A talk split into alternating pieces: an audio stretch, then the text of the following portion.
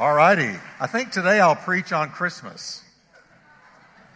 I don't know why I feel that way, but I want you to grab your Bibles and turn to Luke chapter 1, verse 26, and I'm reading out of the New King James. Let's stand for the reading of God's Word, and let's honor the Word of the Lord. And um, I'm going to talk to you today about the miraculous conception. The miraculous conception. And we're going to read about it, Luke 1, verse 26. Now, in the sixth month, the angel Gabriel was sent by God to a city of Galilee named Nazareth, verse 27. To a virgin, to a, to a what? Betrothed to a man whose name was Joseph of the house of David. The virgin's name was Mary, and having come in, the angel said to her, Rejoice, highly favored one. The Lord is with you. Blessed are you among women. But when she saw him, she was troubled at his saying and considered what manner of greeting this was. In other words, why is he here? Then the angel said to her, Don't be afraid, Mary, for you have found favor with God. And behold, now verse 31 separates the natural from the supernatural, the normal from the miraculous. It lets us know that Christianity is based on two miracles a virgin's womb and an empty tomb. Listen to verse 31. Behold, you will conceive in your womb and bring forth a son, and shall call his name Jesus.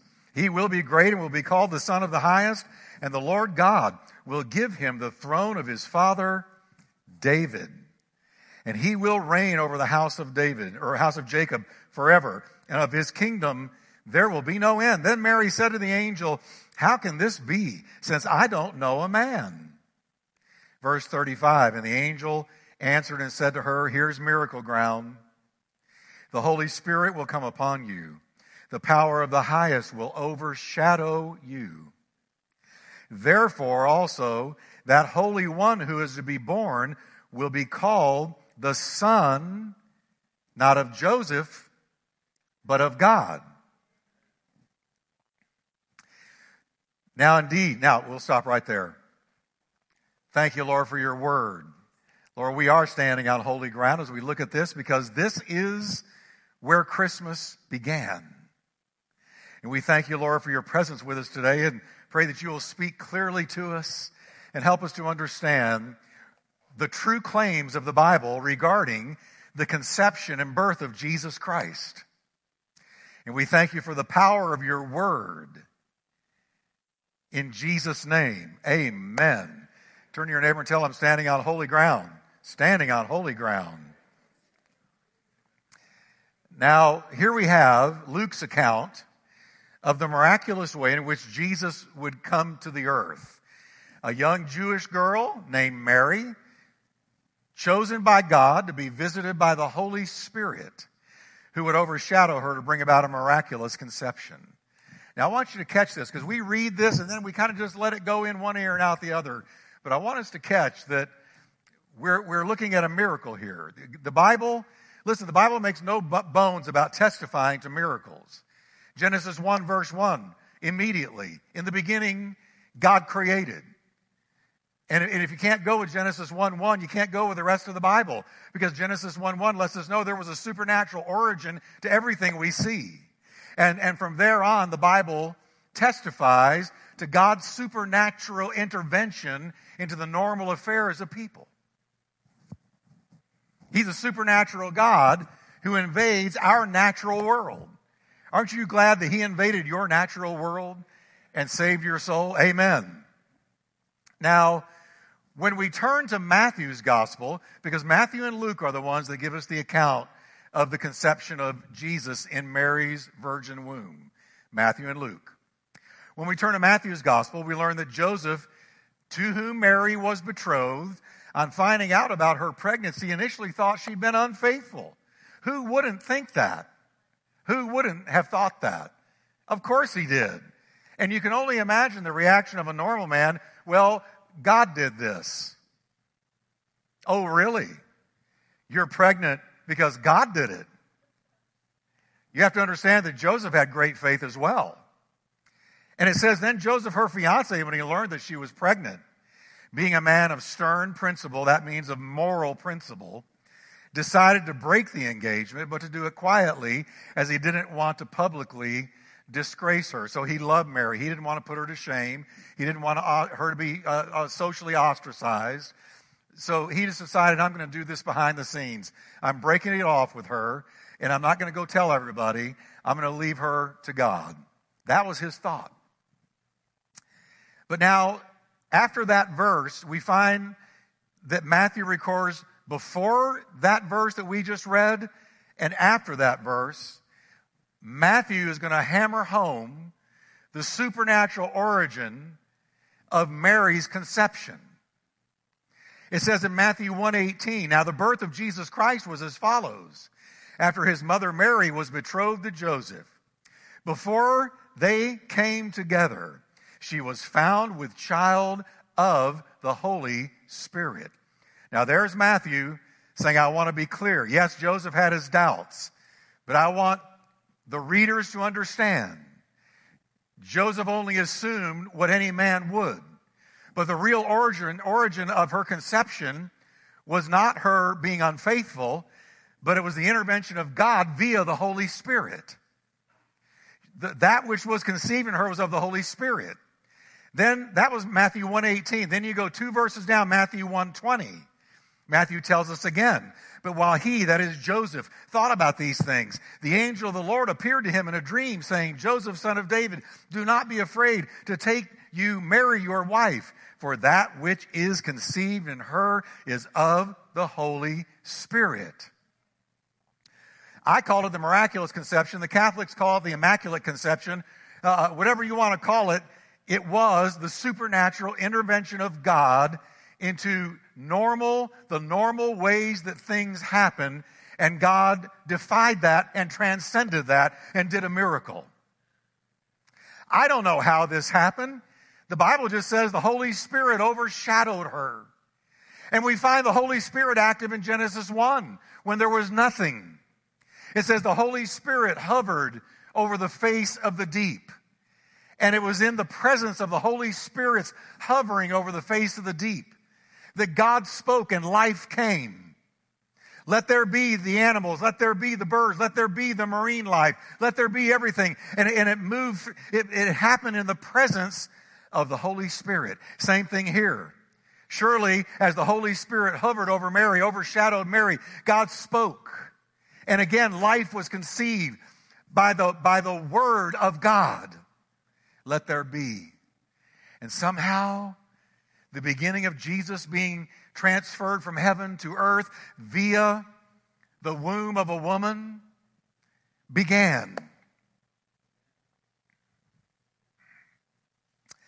We also know that the fulfillment of this, uh, uh, this event taking place, the miraculous conception, was a, full, an, a fulfillment of an amazing prophecy from Isaiah. Therefore, Isaiah wrote, in chapter 7, verse 14, the Lord himself will give you a sign. Behold, do you know how much faith it took for Isaiah to write this? Behold, the virgin shall conceive. Well, that's a contradiction in terms. A virgin can't conceive. But Isaiah says, a virgin shall conceive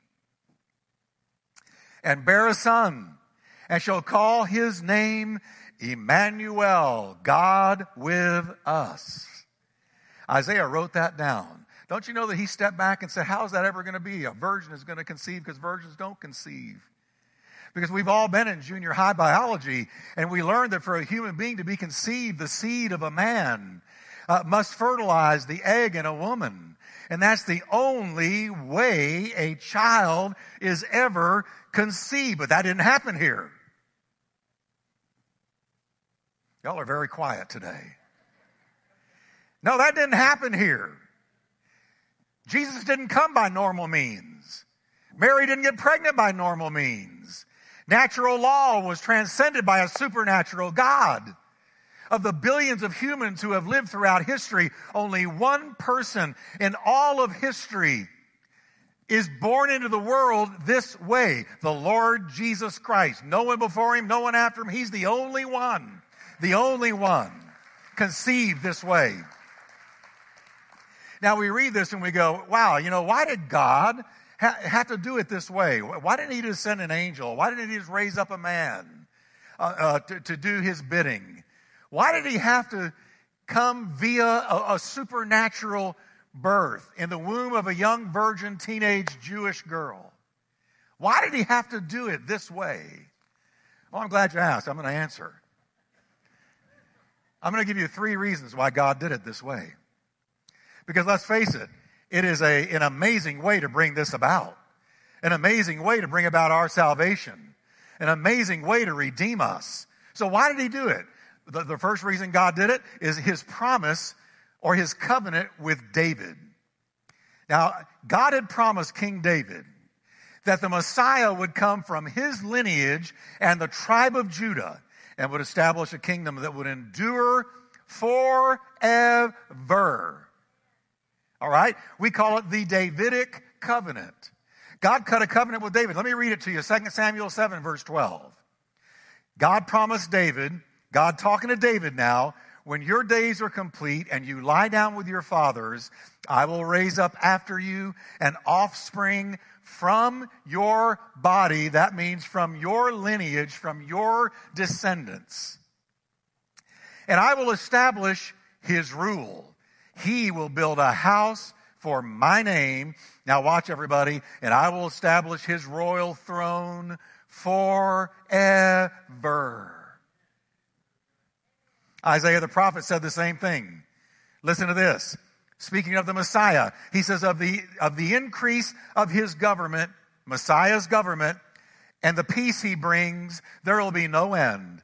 Upon, here it comes, upon the throne of David and over his kingdom to order it and to establish it with justice and with righteousness from now until, say the last word with me, forever. From now until forever. Now, the only way any king can rule over an eternal kingdom is if he himself is eternal. Who's going to rule on this earth over an eternal kingdom unless they are an eternal personality. They must be an eternal person. And so what we're looking at here is, is the angel said to Mary, watch what he said. Mary, he, the baby, will be called the son of the highest, and the Lord God will give him the throne of his father David. See, even the angel knew this is the fulfillment of the Davidic covenant, the promise God made to David. I'm going to bring up out of your descendants, out of your loins, out of your body, out of your offspring, somebody who's going to rule Israel forever. There's never going to be an end to his kingdom. There's never going to be an end to his righteousness. There's never going to be an end to his rule. He will rule forever and ever and ever and ever, millions and billions and trillions of years from now. He'll still be ruling.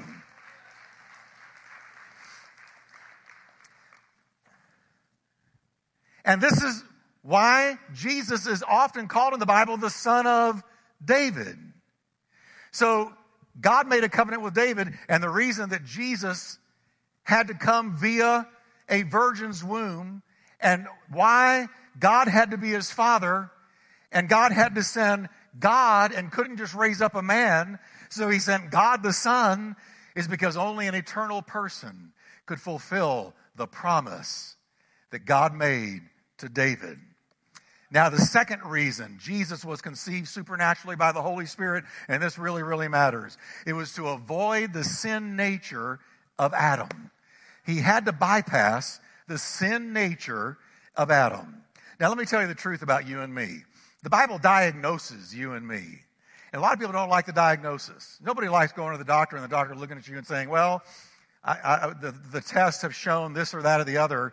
So you have this disease or you have this affliction, and, and so, so, so, now that we've diagnosed it, we're going to fix it. Without a diagnosis, you can't fix anything. So God has diagnosed the human race. The Bible is crystal clear that when Adam, the head of the human race, sinned, it affected all of us. It affected the entire human race. Listen to Romans 5, verse 12. Therefore, just as through one man sin entered into the world, and death through sin. And so death spread to how many men? All men. Because how many sinned? All sinned. Now, specifically, here's what it's telling us. We all sin because we all inherited a sinful nature from Adam. Sinful nature, fallen nature, the old man. Paul calls it all the time. But we all inherited it. We are all born with that gene. We are all born with a fallen nature. You'll note that you never have to teach kids how to do bad. They know how to do bad all on their own. When that little one and a half year old looks up at you and says, No, you got Adam talking to you right there. The Bible vividly describes our sinful nature. Listen to it. He says, This is the way you were in the past. All of us lived trying to please our sinful selves. We did all the things our bodies and minds wanted. I'm going to say that again. We did everything our bodies and minds wanted. We partied hardy. We, we got involved in all kinds of sin and wrong. I don't care if you were a church person. If you weren't saved, you sinned. You lived in sin. I don't care if you're a good person, never get a traffic ticket, you give money to, to charity, it doesn't matter. I guarantee you, you're breaking God's laws somewhere along the way. Those Ten Commandments showed you and me we cannot reach the righteousness of God. We can't live it perfectly. And that's why God gave the Ten Commandments, so that we would say, Help me, Lord. I can't help myself. I am naturally a sinner. He goes on and says, like everybody else in the world, we deserved to suffer God's anger just because of the way we were. Now, he's telling us here that we were naturally sinners. David affirms this fact in the Psalms. He says, But I was born a sinner. Yes, from the moment my mother conceived me, I was born a sinner. From the moment my mother conceived me, I was born a sinner. I was born with sin, Adam's fallen nature. I was guilty of sin by association with Adam. Ecclesiastes or, or, tells us, surely there is not a righteous man on earth who does good and never sins. We're born with a natural bent to sin against God, to break God's laws. We're born with that natural bent. It is in, it is in our nature. Everybody born of man, they have this sinful nature. Paul says, Romans 3, both Jews and Greeks, Greeks are everybody not a Jew. That's most everybody in here. If you're not a Jew, you're a Greek or a Gentile. Uh, all are under sin. As it is written, there's none righteous, not even one. There's none who understands. There's none who seeks for God. All have turned aside. Together they have become useless. There is none who does good. There is not even one. That's why the Lord had to lay on Jesus the iniquity of us all. Because we all sinned. And John says, if you say you have no sin, you make him a liar. Because God has declared and diagnosed the human race that all of us are in sin, helplessly in sin, hopelessly in sin. If somebody doesn't come from the outside and save us, we will die in our sin. Now, for Jesus to save us from our sin, he had to be sinless. God couldn't have raised up a normal man because any normal man was born in sin, shaped in iniquity. How could somebody born in sin save people who were also born in sin? No, it had to be somebody who never sinned. Amen. How can a sinful man under the curse of the law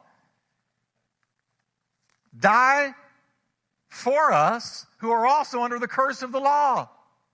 No, it had to be somebody without spot, without blemish, pure, undefiled, without the sinful nature, somebody who never sinned.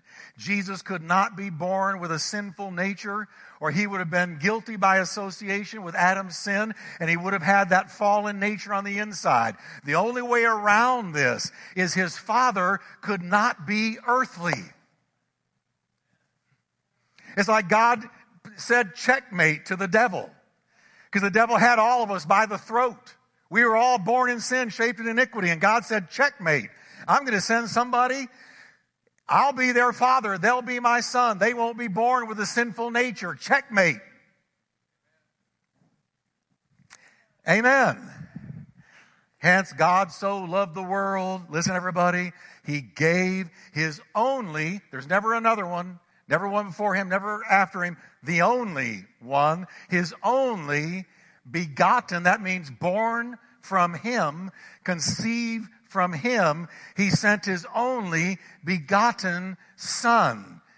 Begotten means one of a kind, unique, not another one like him. There's nobody like Jesus. Muhammad was born of men. Buddha was born of men. Every world religious leader that, that, that people follow and bow to, aside from Christ, were all born of men. But Jesus was not born of men. He was born of God. God was his heavenly father, literally. He was conceived by God the Father in the womb of Mary. So he did not have Adam's fallen nature, nor did he ever sin. For he made him to be sin for us, who never sinned, that we might be made the righteousness of God in him. Can we give the Lord a hand of praise today? Amen. Amen, amen. So when Jesus died on the cross for you and for me, he was sinless. He was pure. He was holy. He was undefiled. He had never had to say, God, forgive me for anything because he was the perfect, sinless, sacrificed lamb.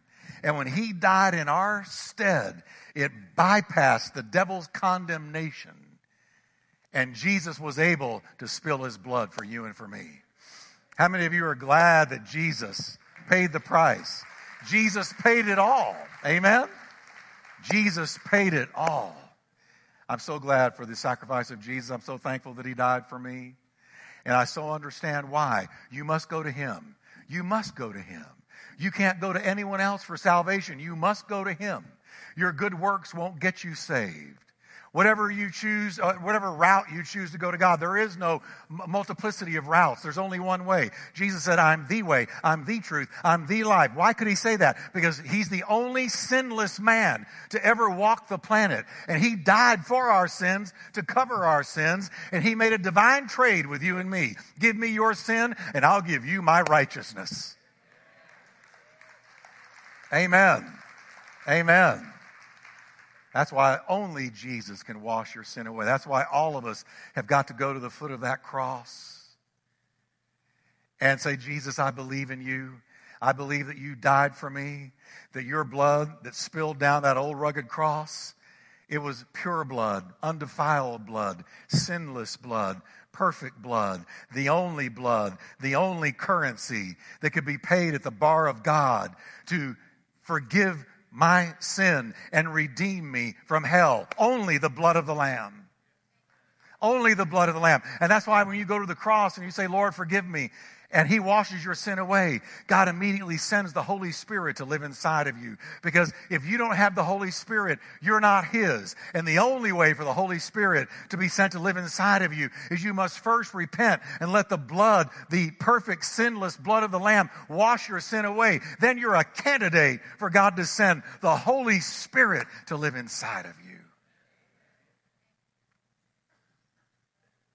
A final reason for the miraculous conception of Jesus is it was God's perfect time. It was God's perfect time.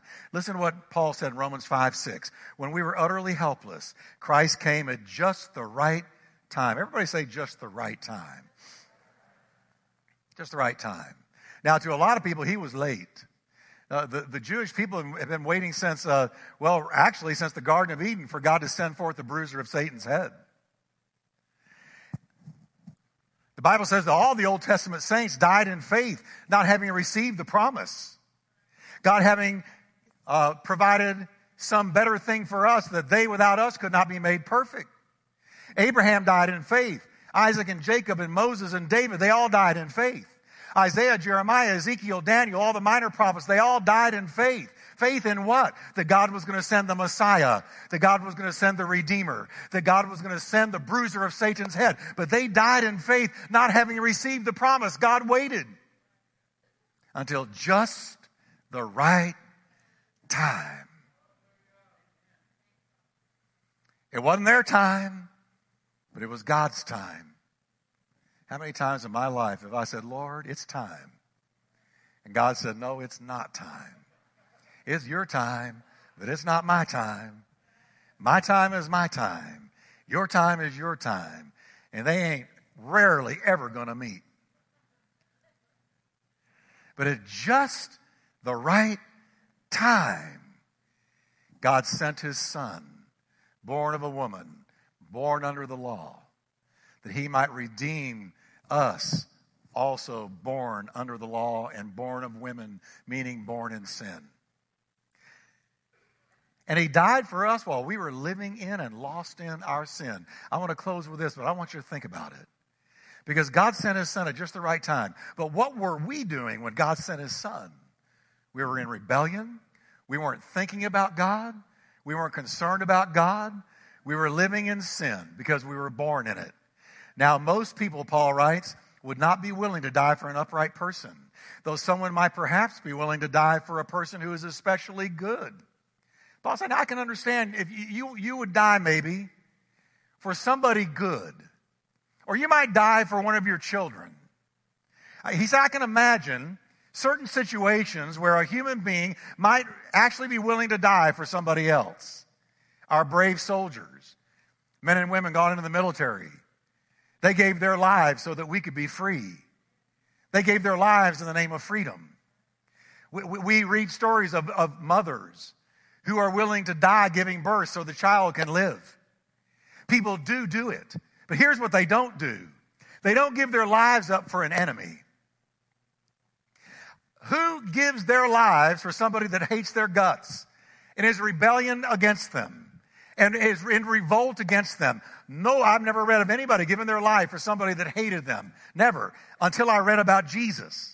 Because it says, but God showed his great love for us by sending Christ to die for us while we were still sinners. He died, he, listen, he, there he is on the cross.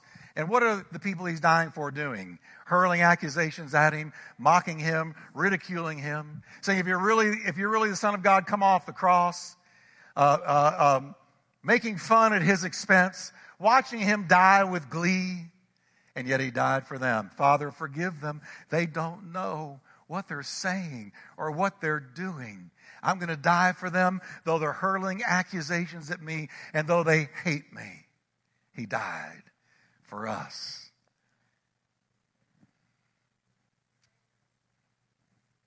I don't know what that does for you, but I know what it does for me. I know how I was living when I heard the gospel. I was toast, if not for Jesus. What about you? We were all toast without Jesus. But amazing grace, how sweet the sound. Saved a wretch like me. I once was so lost, but now I am so found.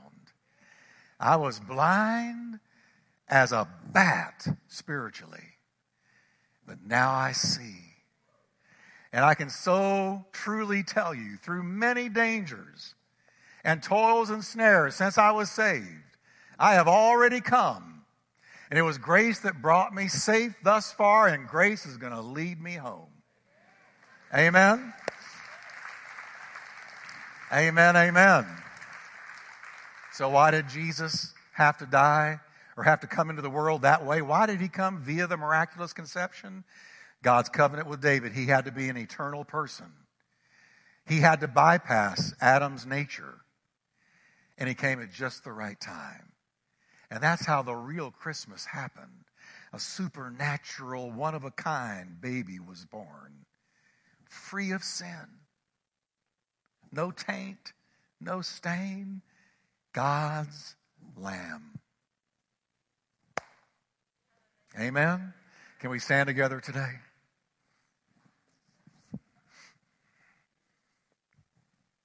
If you're thankful for what the Lord did for us. And, and how many of you can say, the miraculous conception, I'm all in. I know that's what happened. Come on. The miraculous conception. Yeah. You know, I, am on uh, the, the show To Every Man an Answer twice a week, every Tuesday and Wednesday evening. You can grab it at 5 o'clock on KDKR. And we field Bible questions from all over uh, the nation. Sometimes I host it, sometimes I co host it, but we, we answer questions from everywhere and all kinds of questions. But I've noticed something. Uh, for weeks, there has been this constant question Was Jesus eternal or was he created? Was he created? I don't understand the Trinity. I really don't understand the Trinity. I, am talking about we have gotten so many calls. I don't know what, what it is. I don't understand the Trinity. Who was Jesus? Was he created or has he always been? And how do you explain the Trinity? And I over and over again I say to them, I say, no, the Trinity is God the Father, God the Son, God the Holy Spirit. It's three personalities, three people, three in one. God didn't manifest himself in three different forms or modes or manifestations. No. God the Father, a person. God the Son, a person. God the Holy Ghost, a person. And Jesus was never created. Said, Well, didn't he begin when he was born of Mary? No. He had only changed locations. That's all he did. He changed locations so he could redeem us. But when he was born, listen, when that little boy, when he was two, three years old, four years old, he looked at you, you were looking into the eyes of God.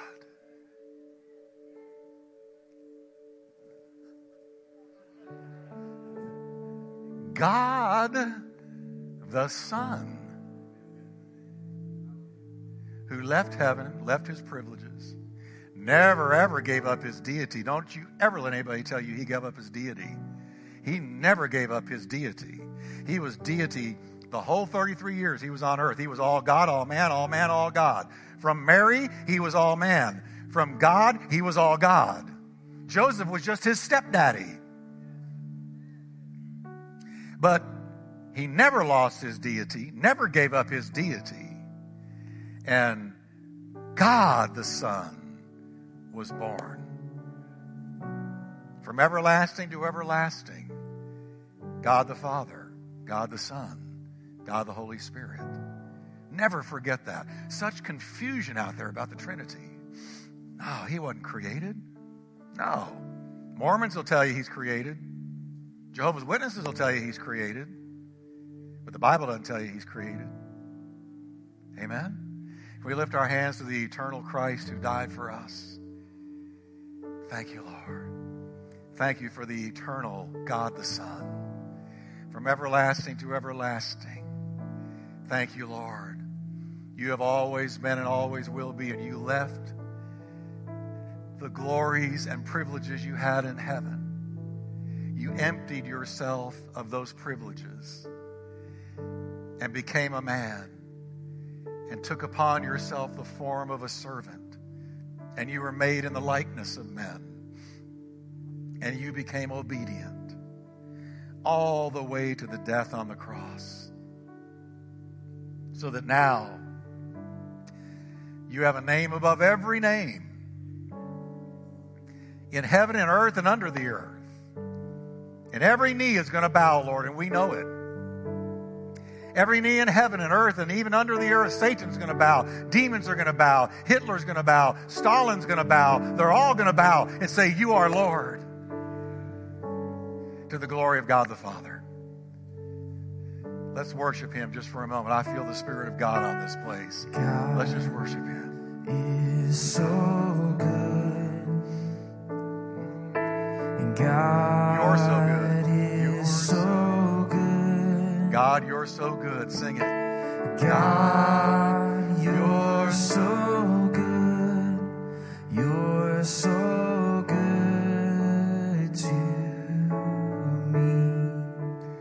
died for me.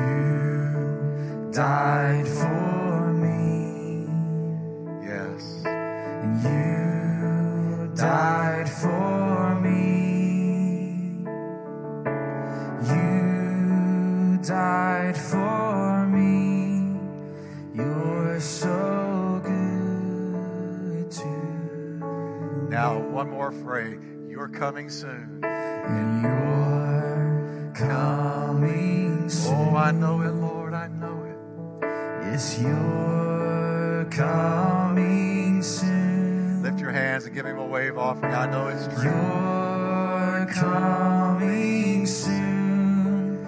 You're so good to me. Amen. Amen. Amen. Now, would you bow with me for just a moment of prayer? Maybe somebody is here today and you've never put your faith in Jesus. I want to give you a chance to do it right now. He died for you. He rose from the dead. He died for you when you were in sin, rebelling against Him, revolting against Him. He still died for you. The supernatural God came to us by way of a miraculous conception. He did it for you.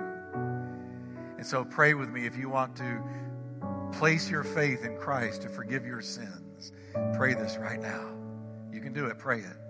Say, Lord Jesus, I believe you died for me as God's lamb, a sacrifice for my sin. Come into my heart. I place my faith in you. Forgive me of all my sin and cleanse me of all unrighteousness. In the name of Jesus. Amen.